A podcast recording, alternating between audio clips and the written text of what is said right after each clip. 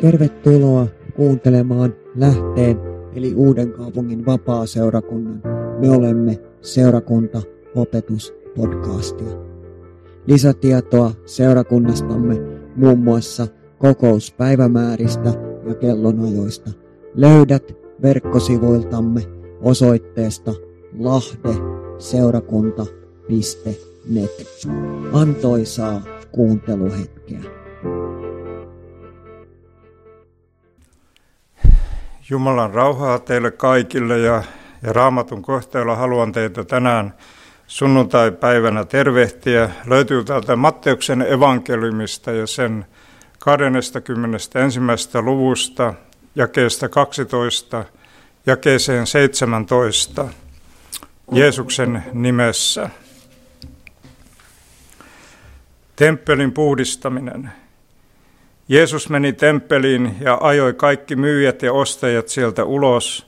Hän kaatoi rahan vaihtajien pöydät ja kyyhkysen myyjien jakkarat. Ja sanoi heille, on kirjoitettu, minun huoneeni on oleva rukouksen huone, mutta te teette sitä rosvojen luolan. Jeesuksen luo temppelin tuli sokeita ja rampoja ja hän paransi heidät. Mutta kun ylipapit ja lainopettajat näkivät, mitä kaikkea hämmästyttävää hän teki ja kuulivat lasten huutavan temppelissä, Hosianna Daavidin poika, he suuttuivat ja sanoivat hänelle, kuuletko mitä nuo huutavat? Kuulen, vastasi Jeesus. Ettekö ole koskaan lukeneet tätä sanaa? Lasten ja imeväisten suusta sinä olet hankkinut kiitoksesi. Hän jätti heidät siihen, meni kaupungin ulkopuolelle Petaniaan ja oli siellä yötä. Joskus on ihan hyvä pysähtyä miettimään, minkä varaan me rakennamme elämämme. Jos olemme olleet pitkään terveinä, saatamme ajatella, ettei sairaus koske meitä – ja toisaalta tämä korona-aika on ikävällä tavalla globaalisti yhteiskuntaluokkiin katsomatta murtanut tätä käsitystä. Ja toisaalta jos me ajattelemme ihmiselämän kaarta, niin me ymmärrämme sen, että silloin kun ihminen niin kun vanhenee ja ikääntyy, niin meidän kehossa ja ruumiissa ja, ja mielessäkin tapahtuu väijämättä sellaisia niin kuin muutoksia, jotka altistavat meidät erilaisille sairauksille. Ja ja tänä päivänä saattaa olla näin, että kukaan meistä ei voi välttyä elämämme aikana, että jotakin sairautta elämän kenttään tulisi, niin, niin senkään terveyden varaan huomaamme sen, että ei oikein voi niin kuin, niin kuin varaa rakentaa tai luottaa siihen, siihenkään asiaan. Ja, ja sitten me suomalaiset, me olemme tottuneet elämään vakaissa ja rauhallisissa olosuhteissa ja ja saamme olla kiitollisia siitä, että tätä rauhan aikaa on niin kestänyt näinkin pitkään. Ja, mutta toisaalta kun me seuraamme maailman tilannetta lehdissä ja televisiossa ja netin välityksessä, niin me huomaamme sen, että suurvaltojen jännitteet ovat kiristyneet ja tämä tämmöinen asevarustelu ja konfliktit vain niin kuin jatkuvat. Ja, ja oikeastaan vaikka me suomalaiset, meillä on hyvät suhteet tuonne itänaapuriin, niin ei me voida siihenkään niin luottaa siihen sillä tavoin enää, että, että me emme elä enää niin turvallisessa maailmassa kuin menneinä vuosikymmeninä. Ja maailman poliittinen tilanne on jännittynyt ja, ja se väijämättä heijastuu myös meihin suomalaisiin. Ja, ja sitten tuli sellainen ajatus, että, että vaikka Suomi on väkiluvultaan pieni, ja ei ole ollut luontaisia rikkauksia, näitä mineraaleja, öljyä, niin menneiden sukupolvien työllä niin on rakennettu tämä nykyinen hyvinvointivaltio. Ja vaikka varmasti siinäkin on niin omia puutteita, ja niin se on kuitenkin luonut tämmöiset perusedellytykset hyvälle elämälle jokaiselle suomalaisen, Suomen kansalaiselle. Ja, mutta toisaalta tämä korona ja, ja maailman taloudellinen taantuma, niin sekin heijastuu niin kuin vääjäämättä meidän suomalaistenkin taloudelliseen niin kuin asemaan, että halusimmeko me sitä sitten tai emme. Ja, ja kun me oikeastaan ajattelemme tätä asiaa, niin, niin sen, senkään varaa me emme voi enää tänä päivänä niin kuin laskea. me emme voi luottaa siihenkään, että tämä talous, että semmoista, semmoinen käsite, että aina talous voisi vaan niin kuin kasvaa, niin se on, niin kuin, se, se on niin kuin semmoinen epätodellinen. Ja sitten kun olin tehnyt semmoisen vakaan päätöksen, että tämän saadan aikana – ennen kuin halua korostaa sitä omaa itseäni ja omaa persoonani, niin tuli vain mieleen tuot kouluvuosilta, kun olin kiinnostunut maantiedosta hyvin paljon ja, ja sitten aina vertailin sitä, että, että, että kuin väkilukuja ja mitä mineraaleja, öljyvaroja ja mua aina niin kuin harmitti, että Suomessa oli niin vähän ihmisiä verrattuna Ruotsiin tai Venäjään tai Islanti oli ainoastaan semmoinen, että se oli niin kuin vähän, vähän väkisempi ja, ja ja, ja tosiaan että meillä suomalaisilla ei ole semmoisia niin kuin hyviä luontova öljyvaroja tai tällaisia, jotka voisi niin kuin pitemmän päälle niin kuin luoda semmoista pohjaa taloudelliselle hyvinvoinnille. Kaikki perustuu siihen meidän omaan työhömme. Ja sitten voisi ajatella näin, että, että Jeesuksen ajan juutalaiset laittavat luottamuksensa Jerusalemin temppeliin – se oli niin kuin heille semmoinen niin kuin tärkeä asia. Ja sitten Jeesus tuli niin kuin muuttamaan tätä ymmärrystä ja se niin kuin tässä nyt seuraavaksi sitten vähän katselemme, että, että, että mitä siitä niin kuin seurasi. Ja voidaan niin kuin ajatella näin, että tämä temppeli Jumalan palveluksen aika oli, niin kuin, se oli niin kuin tulossa niin kuin päätökseen – kun Jeesus tuli tähän maailmaan, niin voidaan ajatella, että semmoinen messianinen aika alkoi. Ja Jumalan suvereeniin suunnitelman kuului, että evankeliumi kuuluu kaikille kansakunnille, eikä ainoastaan niin kuin juutalaisille. Ja kun me luemme näitä raamatun tekstejä, niin, niin, niin tämän temppelipuhdistamisen jälkeen, niin, niin tämä Matteuksen evankeliumi laittaa tämä Jeesus, Jeesuksen, kun hän Jeesus kiroaa niin kuin viikonapuun niin kuin seuraavaan päivään. Ja toisaalta Markuksella on sitten taas niin kuin toisinpäin, että Markuksen evankeliumi puhuu, että kun Jeesus oli matkalla sinne Jerusalemiin, niin sillä matkalla hän niin kuin kirosi tämän viikonapuun, kun se hänellä oli nälkä, eikä siellä niin kuin tullut hedelmää, ja sitten hän puhui siitä uskosta. Ja, ja muistan joskus nuorempana, kun luin tätä viikunapun kiroamista, niin ihmettelin sitä, että mitä paha se viikunapu oli tehnyt. Ja, ja sitten siinä on niin kuin vielä semmoinen niin kuin mielenkiintoinen niin kuin, niin kuin näköala, että tähän vuoden aikaan, kun Jeesus oli matkalla sinne Jerusalemiin ja näki opetuslastensa se viikunapuun, niin ei siellä kuulunutkaan olla hedelmää. Nämä on semmoisia hyvin tämmöisiä mielenkiintoisia niin kuin kysymyksiä. Mutta se, mikä mikä tässä viikunapu-opetuksessa oli semmoinen sen asian ydin, oli se, että, että Markuksen, Markuksen evankeliumissa Jeesus kiroaa viikunapuun ja myös Matteuksen evankeliumissa. Ja Jerusalemiin rakennettu toinen temppeli oli Jumalan näkökulmasta hedelmätön, siksi kirouksen alainen – kun Jeesus kiroaa sen viikunapuun, niin hän tarkoittaa, että se temppeli, se ei ole tehnyt sitä tarkoitusta, mikä siinä oli se alkuperäinen idea. Ja sitten matkaamme yhdessä Jeesuksen kanssa sinne temppeliin ja, ja menemme sinne temppelin esipihaan.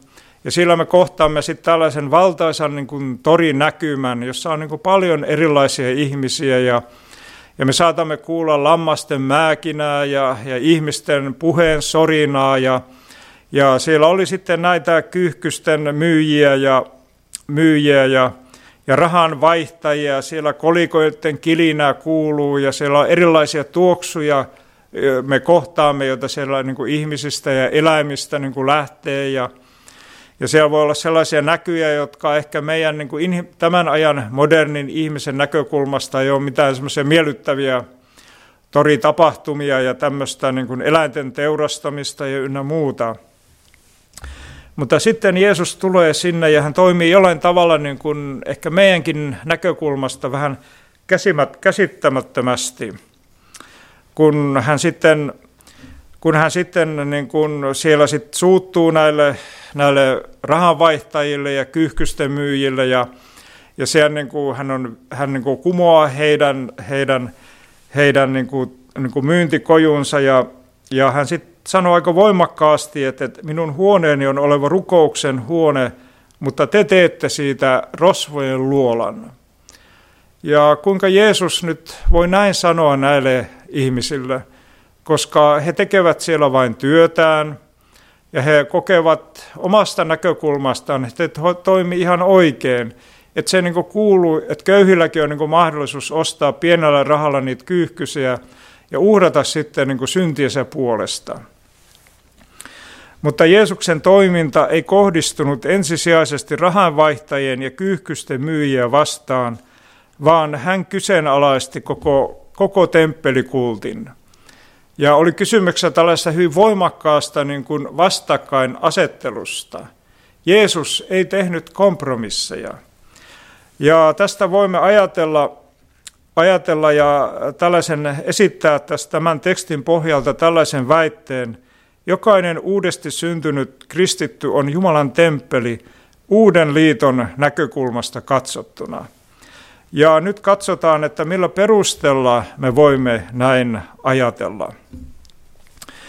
Ja kun me luemme tätä, tätä temppelin puhdistamisen niin tekstiä tältä Matteuksen evankeliumista ja näitä Jeesuksen sanoja, kun hän sanoo, minun huoneeni on rukouksen huone, mutta te teette siitä rosvojen luolan.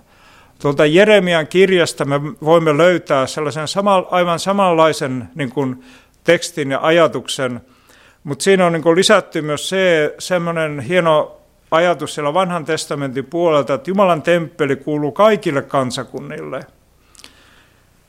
Ja itse asiassa tämän tekstin, tämän pohjateksti löytyy tuolta vanhan testamentin puolelta. Ja se oli niin kuin semmoinen Jumalan alkuperäinen suunnitelma. Evankeliumi kuuluu kaikille, Jumalan temppeli kuuluu kaikille. Ja sitten siellä oli näitä kirjanoppineita ja fariseuksia, ja, jotka sitten kysyivät Jeesukselta, että mikä oikeus sinulla on tehdä näin. Ja oikeastaan se on ihan semmoinen niin oikeutettu kysymys. Ja sitten vielä haluaisin niin kuin niin kuin sanoa näin, että, että kun me luetaan tätä tekstiä, niin meillä tulee ehkä sellainen niin kuin ymmärrys, että, että Jeesus laittaa aivan kaiken, koko toripaikan niin kuin matalaksi. Mutta itse asiassa eihän se niin ole. Ja e, jos me ajatellaan, että siellä oli niin kuin valtavasti ihmisiä, siellä oli, saattoi olla sellaisiakin kauppoja, joita oli esimerkiksi sata lammasta ja ynnä muuta, niin todennäköinen sellainen realistinen ymmärrys tästä tilanteesta on, että Jeesus siellä yhden tai kahden pöydän kaatoi niin kuin nurin. Itse asiassa se niin kuin yleisellä tasolla siellä oli aika huomaamaton tapahtuma. Koska jos Jeesus olisi ruvennut oikein yleisesti siellä niin kuin rähinöimään, niin kyllä siellä olisi temppelipoliisi ja lainvartijat tulleet viemään hänet pois. Ja, ja, ja sitten Jeesus sanoi heille Johanneksen evankeliumissa, että hajottakaa tämä temppeli, niin minä saan sen nousemaan kolmessa päivässä. Ja tätä eivät kirjan oppineet ja fariseukset ja ehkä monet juutalaisetkaan voineet käsittää. Miten Jeesus saattoi sanoa näin? Se oli heistä ihan käsittämätöntä, koska sitä oli jo vuosisatojen ajan niin kuin rakennettu. Ja itse asiassa se toinen temppeli saatiin valmiiksi noin 60 jälkeen Kristuksen syntymän. Ja sitten noin vuonna 70 sitten roomalaiset tulivat ja tuhosivat koko temppelin, ja se toisen temppelin taru oli päättynyt. Et se oli niin kuin käsittämätöntä niin kuin juutalais, niin näistä. Et, ja sitten niin kuin, niin kuin edelleen niin kuin sanoin, että, että meidänkin tulee hyvää joskus ymmärtää näitä fariseuksia ja kirjanoppineita ja että eivät he niin kuin tietoisesti tehneet mitään niin kuin väärin. He kokivat tekevänsä niin kuin oikein. He niin kuin noudattivat Tooran ja Mooseksen kirjan ohjeita. Näin Jumala olisi säätänyt tästä tämän, että uhrata, uhrata syntien puolesta ja, ja näin. Ja, mutta Jeesus niin kuin tietenkin tarkoitti sitä niin kuin omaa ruumistaan Hän puhui lähestyvästä kuolemasta ja ylösnousemuksesta. Jeesus oli nouseva ylös kolmantena päivänä ja tämä tekstikohta on oikeastaan sellainen, niin kuin ollaan vähän niin kuin jo lähestymässä pääsiäisen tapahtumia. Ne olivat siellä edessäpäin ja ne olivat niin kuin tulossa ja Jeesus tiesi kyllä, että mikä oli niin kuin edessäpäin. Ja ja tässä on niin kuin mielenkiintoista, kun me ollaan niin kuin luettu tätä raamatun kohtaa, niin me ollaan monta kertaa ehkä ajateltu sitä, että, että, että nämä rosvot oli näitä temppeli, niitä ihmisiä, jotka palvelisivat temppelissä. Itse asiassa ei Jeesus aivan sitä mielestäni tarkoittanut, ja, ja tämä on niin aika mielenkiintoista, kun me luotaan uutta testamenttia, niin kyllä se temppelissä oli ihan vilpittömiä Jumalan palvelijoita. Ajatellaan niin kuin Simeonia ja, ja muita, ja joista muistakin niin kuin Raamattu antaa niin kuin hyvän todistuksen, että, että se saattoi olla niin kuin yksittäisiä vilpittömiä juutalaisia, jotka uskoivat elävän Jumalaan ja odottivat Messiaan tuloa ja palvelivat elävää Jumalaa Jerusalemin temppelissä. Mutta se itse asiassa koko temppeli pääasia oli niin kuin vääristynyt ja mennyt Jumalan suunnitelmien. Se ei ollut enää semmoinen toimiva juttu. Sen takia Jeesus tuli tähän maailmaan luodakseen meille paremman liiton ja paremman turvan ja, ja näin. Vaan tässä on aika mielenkiintoista, että kun luetaan vanhaa testamenttia ja Jeremiaa, niin hekin puhuu siitä, että te olette tehneet Jumalan Jumalan temppelistä rosvojen niin kuin luolan. Ja Hesekielillä on vähän niin semmoinen niin sama linja, ja siellä Hesekielelläkin oli voimakkaita näkyjä niistä synneistä, joita siellä temppelissä niin kuin harjoitellaan, harjoitetaan. Mutta se on niin kuin mielenkiintoista niin kuin ajatella, että, että mitä siellä niin kuin rosvojen luolassa niin kuin tapahtuu. Siellä ollaan niin kuin turvassa ryöstösaaliin kanssa – itse asiassa siellä rosvojen luolassa ei välttämättä tapahdu mitään rikoksia. Ne rikokset tapahtuu silloin, kun rikotaan niin kuin lähimmäistä vastaan. Ja Jeesus niin kuin viittaa siihen, että se temppeli on, niin kuin, on niin kuin tämmöinen rosvojen luola, ja siinä on sellainen niin kuin ajatus, että nämä sen ajan juutalaiset, niin kuin, ne luuli, ja niillä oli sellainen käsitys, että kun he suorittaa ne temppelikultit ja uhraamiset, niin he ovat niin kuin turvassa Jumalan tuomiolta. Ja sitten niin kuin saattoi niin kuin elää suurin piirtein niin kuin ihan miten vaan. Ja tämä oli myös vanhan liiton profeettojen tämmöinen, he voimakkaasti nuhtelivat kansaa siitä väärästä ja jumalattomasta elämäntavasta. He sortivat köyhiä ja, ja he elivät siveettömästi ja, ja ynnä muuta, ynnä muuta, eivätkä tehneet sellaista niin kuin syvää parannusta niin kuin Jumalan kasvojen edessä koska tämä vanhan liiton temppeli Jumalan palveluksen niin kuin idea, niin ei se painopiste ollut siinä kuitenkaan siinä uhraamisessa sinänsä, vaan myös siinä Jumalan mielenmukaisessa niin kuin elämässä. Ja ne, kun, silloin kun ne yhdistyy, niin se oli se juttu. Ja sitten on hyvä tällainen tällainen miettiä tätä, että kun me haluamme kuitenkin mennä niin kuin eteenpäin ja me emme jää tänne luolaan, me emme jää näihin asioihin kiinni, vaan me haluamme löytää, että mitä tässä niin kuin tarkoitetaan. Ja oikea temppeli Jeesuksen näkökulmasta löytyy kääntymyksestä ja sydämen uskosta. Ja tässä on myös kysymys siitä, että lain suoma Israelin erikois, erikoisasema kumotaan.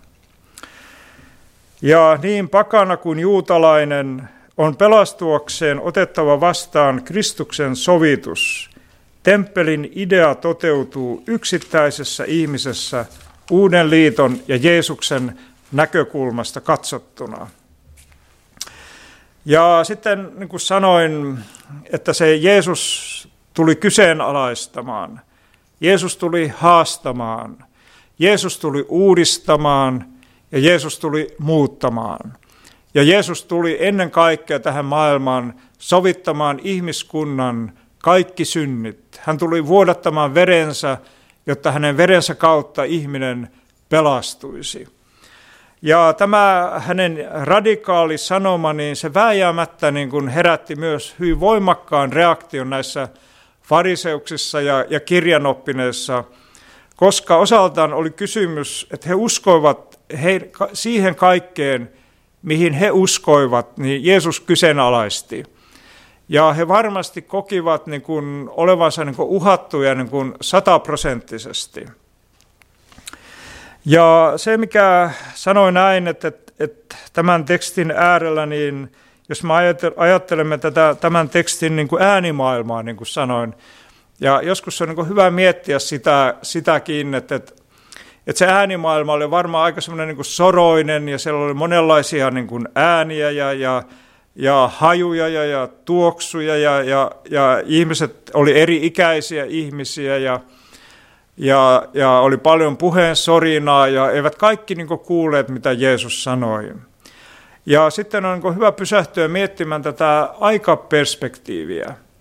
Niin kun me luemme evankeliumia tästä Jeesuksen, kun Jeesus puhdisti temppelin, niin me löydämme yksittäisen lauseen tuolta ja toisen täältä. Ja meistä niin kuin vaikuttaa, että tämä on ihan niin kuin semmoista, että tässä vaan niin kuin jotain niin kuin lausahduksia sanotaan, eikä paljon muuta. Ja kyllä monet raamatun tutkijat ovat niin kuin sitä mieltä, että Jeesus, Jeesus puhui puhui huomattavasti niin kuin enemmän. Hän saattoi käyttää vaikka tunnin sitä, julistaa sitä evankeliumia. Ja tässä on vaan se, että mitä sitten niin kuin pyhä henki ja opetuslapset halusivat meille tästä tilanteesta niin kuin laittaa niin kuin muistiin. Ja sitten jos me mietimme sitä, että Raamattu sanoo täällä, täällä näistä fariseuksista, että ensinnäkin he olivat hämmästyneitä – mitä Jeesus siellä puhui, ja sitten myös, että he olivat vihaisia. He olivat vihaisia niin kuin Jeesukselle.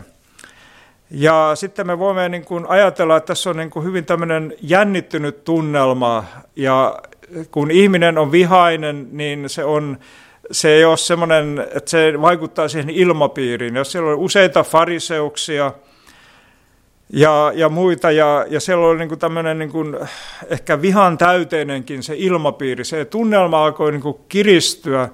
Miksi sä Jeesus tuut tänne pilaamaan tätä meidän juttua? Ei me haluta kuulla sua. Miksi et sä lähde pois? Ja oli semmoista niin kuin vihaa ja aggressiota ilmapiirissä, ja, ja jota me emme välttämättä aina oivalla, kun me luemme tätä raamatun kohtaa. Mutta sitten on niin kuin mielenkiintoista niin kuin, niin kuin ajatella, että keitä siellä oli. Siellä oli nämä rahanvaihtajat, siellä oli kyyhkysen myyjät, siellä oli joukko fariseuksia. Ja sitten Raamattu kertoo meille, että siellä tuli näitä sairaita ja rampoja. Ja siinä on niin kuin mielenkiintoista, että, että, että, että Jumalan rakkaus ilmestyy tähän tämmöisen aggressiivisen ja viha, vihamielisen ilmapiirin keskelle – ja voimme ajatella näin, että teksti, tekstin tunnelma ja jännittynyt ilmapiiri niin kuin muuttuu. Siellä alkaa niin kuin tapahtua myönteisiä, ja Raamattu sanoo, että, että Jeesuksen luo temppeliin tuli sokeita ja rampoja, ja hän paransi heidät. Ja jos itse asiassa ollaan aivan tarkkoja, niin ollaan siinä temppelin esipihalla. Emme me nyt ole siinä temppelissä itsessään, vaan me olemme sillä torilla näiden fariseusten ja my, my, erilaisten to, ko, kojujen ja, ja myyjien kanssa siellä ihmettelemässä, mitä Jeesus nyt puhuu ja tarkoittaa. Ja tässä on niin mielenkiintoista, että nämä Jeesuksen tekemät parantumisihmeet, niin ne kuvastaa sitä messiaanista aikaa. Ja, ja se on niin kuin suuremmoista niin kuin ajatella tai miettiä sitä, että mitä siellä tapahtuu, siellä ihmiset niin kuin parantuu – ja Raamattu sanoo jo vanhan testamentin puolella, että Jeesus on avoin lähde syntiä saastais, saastaisuutta vastaan.